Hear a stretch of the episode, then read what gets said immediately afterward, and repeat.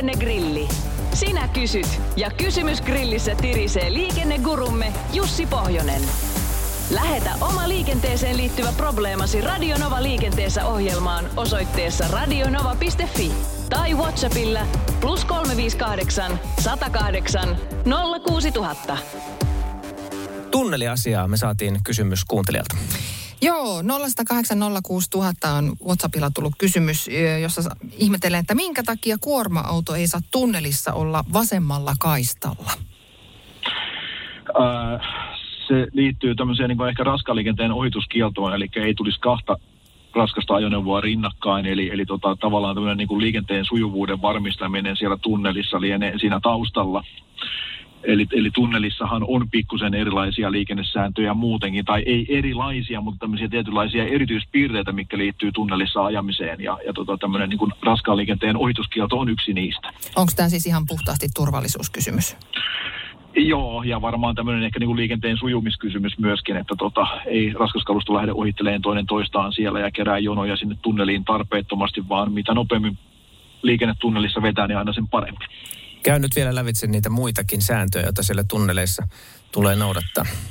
No tämmöinen tietysti on ihan itsestäänselvä juttu, että ei saa peruutella eikä tehdä U-käännöstä ja tämmöisessä nykyaikaisessa tunnelissa se lienee aika lailla mahdotontakin, koska se tota, on niin kuin vähän aina siihen samaan suuntaan se kyseinen putki, mutta sitten on tietysti ajovalojen käyttöpakko tunnelissa on aina ja, ja sitten se, että sinnehän ei saa tota, missään tapauksessa pysähtyä eikä pysäköidä ajoneuvoa, eli liikenteen pitää sujua koko ajan. Pois lukien tietysti kaikenlaiset hätä- ja onnettomuustilanteet totta kai silloin, mutta niin kuin normitilanteessa niin ei saa jäädä eväitä syömään eikä maisemia katselemaan, vaan, vaan pitää kiskasta tunnelin läpi. Eikä siellä saa myöskään kevyen liikenteen edustajat liikkua. Joo, juuri näin. Eli kun tunneleiden jälkeen tulee se liikennemerkki, joka kertoo, että tunneli on nyt ohitettu, niin, niin se ei ole vaan sitä varten, että ihmiset tajuaisi, että tultiin ulos tunnelista, vaan tunnelisäännöstö päättyy siinä, eikö näin Jussi? Joo, juuri näin. Ja tämähän on tota, tämä niin sanottu lumilinna päättyy merkki, niin sehän on monta kertaa jossakin äänestyksessä Suomen turhimmaksi liikennemerkiksi ja herättänyt paljon mielipiteitä vaikkapa tässäkin ohjelmassa, että kyllähän nyt jokainen terve ihminen sen tajuaa, koska se tunneli päättyy, mitä mitä tämä on, mutta se nimenomaan ei kerrokaan siitä, vaan, vaan nimenomaan siitä, että nämä säännöt lakkaavat olemasta voimassa sen jälkeen. Kari on laittanut viestiä ja kyselee, että vaikka nyt ei varsinaisesti ehkä Jussi Pohjosen pirtaan kuulukaan tämä kysymys, niin kysytään kuitenkin, koska asiantuntija tittelillä täällä menet. Äh, vieläkö autokoulun insiajoissa ja kirjallisissa kysytään, mistä johtuu, että auton jarrupalat aiheuttaa kirskuntaa? Mietin, että multa ei ole ainakaan kysytty tällaista, että en tiedä sitten milloin on kysytty. Se kysymys oli, että vieläkö sitä kysytään? Okei, no niin. Tämä olikin nyt hyvä kysymys, kun tähän hän ei tietenkään asiantuntijakaan pysty vastaamaan omista insiajoistanikin on niin kauan aikaa, että tota, ei nyt muista tämmöistä kysymystä. Ajattelin, että kysymys olisi ollut, että miksi tämmöistä kysytään, mutta tota... No voit vastata siihenkin. Eh, niin justiinsa, vastaa vaikka ei kysytäkään. Tota, joo.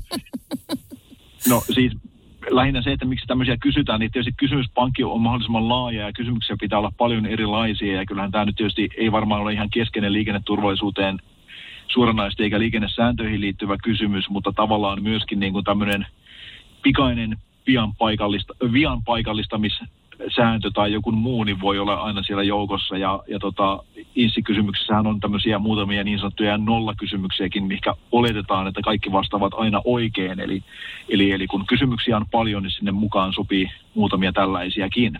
Mutta että onko tämä nyt juuri siellä vielä, niin en ole ihan varma. Kyllä se on politiikan aineesta, hei. Joo, kyllä.